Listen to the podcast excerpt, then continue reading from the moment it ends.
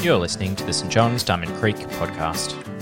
This episode presented by Senior Minister Tim Johnson.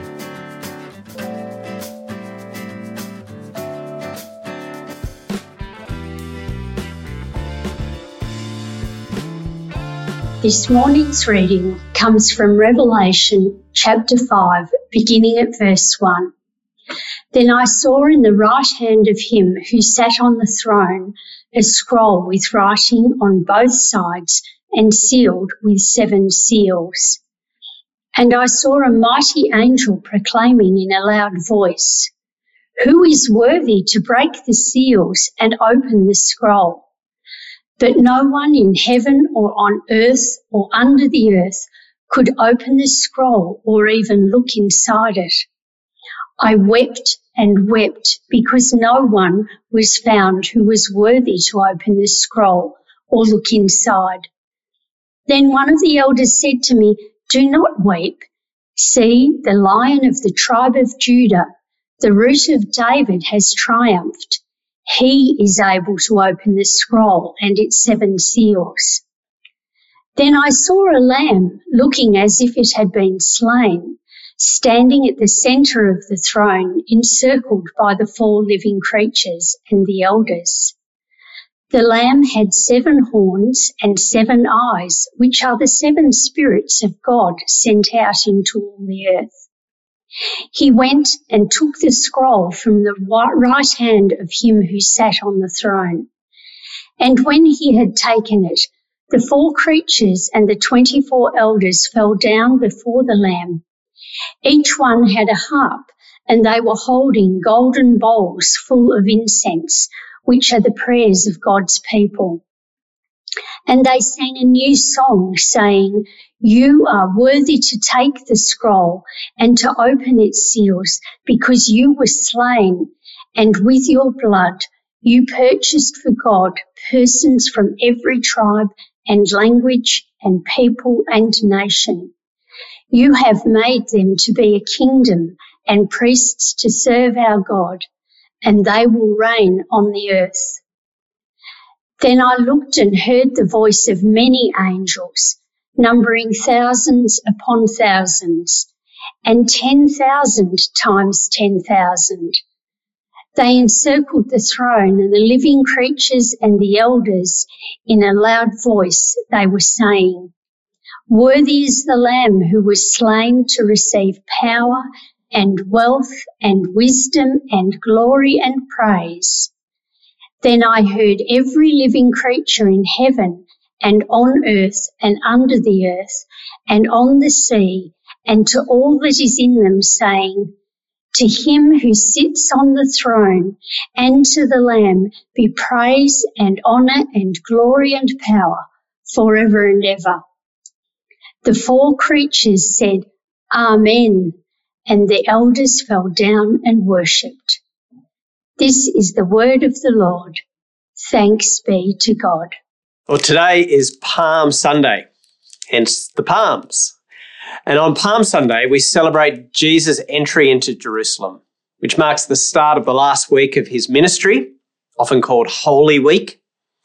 Jesus rode into Jerusalem on a donkey as a humble king, and he was met by rapturous celebrations from the crowds. People lay their cloaks on the ground and waved their palm branches in the air, shouting out, Blessed is the King who comes in the name of the Lord, peace in heaven and glory in the highest. It made quite the scene, but not everyone was happy about it. The Pharisees, who were leading religious leaders, said to Jesus, Jesus, you need to tell them to stop. This is dangerous. The, the Romans will think that a rebellion's beginning. And this is inappropriate for people to be elevating you to this level of praise. Rein them in, Jesus. And in Luke 1940, we read Jesus' reply I tell you that if they keep quiet, the stones will cry out. Telling them to stop, shutting them up isn't going to work because the very creation itself, the rocks on the ground, will cry out my praises. Now that's remarkable, isn't it? You want to have a fairly secure sense of self to be saying that sort of thing. The creation itself will praise me if the people don't. Well, today is the last in our series called Dear Church. Uh, and last week in Revelation chapter 4, we talked about appropriate worship. And we saw that the creation itself is crying out in constant worship of God, its maker. We had a glimpse into heaven itself, and we saw God seated on his throne. And the creation, represented by four living creatures, was worshipping God, accompanied by 24 elders representing the entire saved people of God, declaring God's worth in worship. You are worthy, our Lord and God, to receive glory and honor and power, for you created all things, and by your will they were created and have their being. For creation to worship God is appropriate, and indeed our duty, because God made us, sustains us, and provides us with every good thing. The creation must worship the creator. But is what this crowd doing appropriate? Are their shouts of acclamation for Jesus right? And is Jesus getting thoughts above his station, declaring that the very rocks will shout out if people are silent? Well, let's look into heaven again in Revelation chapter 5 as our attention is turned to Jesus and worship. Uh, grab a Bible and turn to Revelation 5 with me. As we glimpse into heaven through the open door, uh, we see that there's a scroll in the right hand of God. Now, in chapter 6 of Revelation and what follows, we learn that this scroll tells the story of the world's future as the seals are opened in subsequent chapters. God's plans for the future unfold. It's, it's a very full scroll. It's got writing on both sides and it's sealed with seven seals. A mighty angel calls out, Who is worthy to break the seals and open the scroll? Well, there's that word again worthy. Who is worthy? Who has the right and the power to open the scroll and bring God's future to bear? But the problem is that no one seems worthy. No one in heaven or on earth or under the earth can do it. And John weeps because there's no one worthy. John's been brought up to heaven to see the vision of the future. Unless someone can open this scroll, then God's glorious future for the universe can't come into being. We're stuck in the hard realities of life in the midst of persecution, pain, and suffering. It's no wonder that John weeps, but he's comforted. One of the elders tells him that there is someone who's worthy. Verse 5. Do not weep. See, the lion of the tribe of Judah, the root of David, has triumphed. He is able to open the scroll and its seven seals. We love this description of Jesus as the lion of Judah. Uh, if you, like me, have been shaped by uh, the Chronicles of Narnia by C.S. Lewis, then you'll have images of Aslan here with his flowing mane and booming voice. Right? Lions are powerful. The king of the beasts.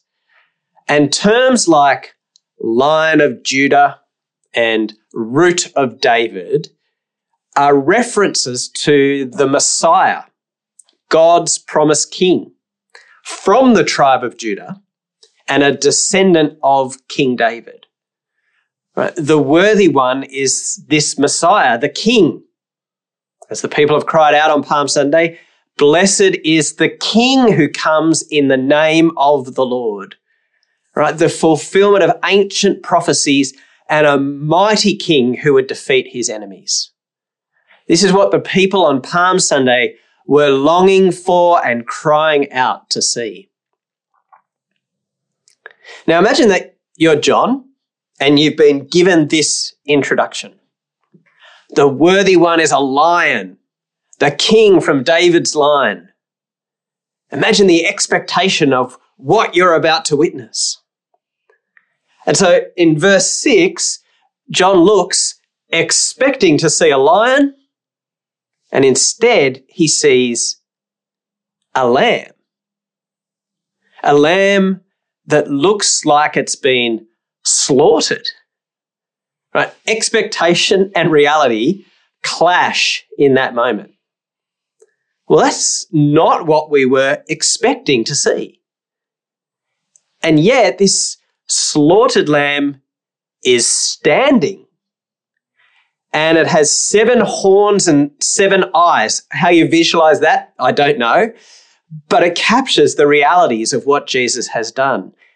He is a slaughtered lamb, the one who died on the cross in our place. But he's also the risen lamb. He's standing, not lying dead. the seven horns speak of his perfect power, and the seven eyes show that he sees all things. This is both a suffering and yet triumphant and glorious Savior. The crucified and risen Jesus. And he is worthy to take the scroll. He goes and he takes it out of the right hand of God. And as he does so, the four living creatures and the elders fall down before him. Wait, they do what? Remember, we said last week that as creatures, we have a responsibility to worship our Creator. But what we often do is engage in false worship. We worship things that are also part of the creation uh, sport and leisure, money and possessions, beauty and fitness, relationships and family, ourselves. Worship is reserved for God alone. That is one of the most basic and fundamental truths of the Bible. That there is one God only, the Creator, and the one who is worthy of worship. And yet, here, the four living creatures and the 24 elders fall down before the Lamb. They have harps for singing his praises, and they have bowls of incense representing the prayers of God's people. The lamb is the answer to the prayers of God's suffering people. As the churches in Roman Asia have suffered and been persecuted, they've cried out in prayer to God for relief and for justice. And here the prayers are gathered together before the Lamb, who, in opening the scroll and unfolding history, brings God's plans for victory into effect. God alone is worthy of worship, and here the Lamb is worshipped.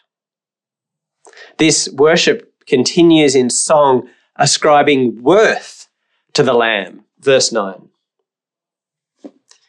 You are worthy to take the scroll and to open its seals, because you were slain, and with your blood you purchased for God persons from every tribe and language and people and nation. You have made them to be a kingdom and priests to serve our God, and they will reign on the earth. The Lamb is worthy. Why? Why is Jesus worthy of our worship? Because of his sacrificial death, which has won people of every nation for God and brought them to be a kingdom who serve God together. God's building a multi ethnic, multinational, multilingual community of people through Jesus. A week and a half ago in this building, uh, 300 people gathered to celebrate Persian New Year. If you were present, um, you probably wouldn't have understand a word unless you speak Farsi. But Jesus, the crucified and risen Lamb, was proclaimed, and a number of people made a decision to trust in him. In Alice Springs, our mission partner, David Blackman, continues to work on translating the Bible into the Alyawarra language. Uh, he read to us some of the book of Revelation a few weeks back. And this is so that the Alyawarra people can read what we've read today about Jesus, the crucified and risen Lamb, who has won them for God and joined them into his kingdom to serve God together. Our mission partners, Joseph and April Liam, are doing similar work for multiple languages in West Papua. Our Wycliffe mission partners within this church, uh, Peter and Nerida Fidock, Bruce and Carol Simmons, Roz and Ken Manson, are involved in this same multilingual kingdom building work to see this beautiful reality played out throughout the world. The future reality is breaking into the present through Jesus, the crucified and risen Lamb, and through his faithful people of every tribe, language, people, and nation. The worship of Jesus continues in verse 12 as hundreds of thousands of angels join in singing together. Worthy is the Lamb who was slain to receive power and wealth and wisdom and strength and honor and glory and praise. Now, notice the parallelism here between this chapter and chapter 4. As God is worthy to receive glory, honor, and power, so the Lamb is worthy to receive power, wealth, wisdom, strength, honor, glory, and praise. This is clear and unmitigated worship of Jesus as God and alongside God. Indeed, that's explicit in the final two verses, as every single living creature jointly worships the Father and the Son. To him who sits on the throne and to the Lamb be praise and honor and glory and power forever and ever. The four living creatures said, Amen, and the elders fell down and worshipped. This is one of the clearest announcements of the deity of Jesus, that he is fully God. For no one but God could receive this sort of worship.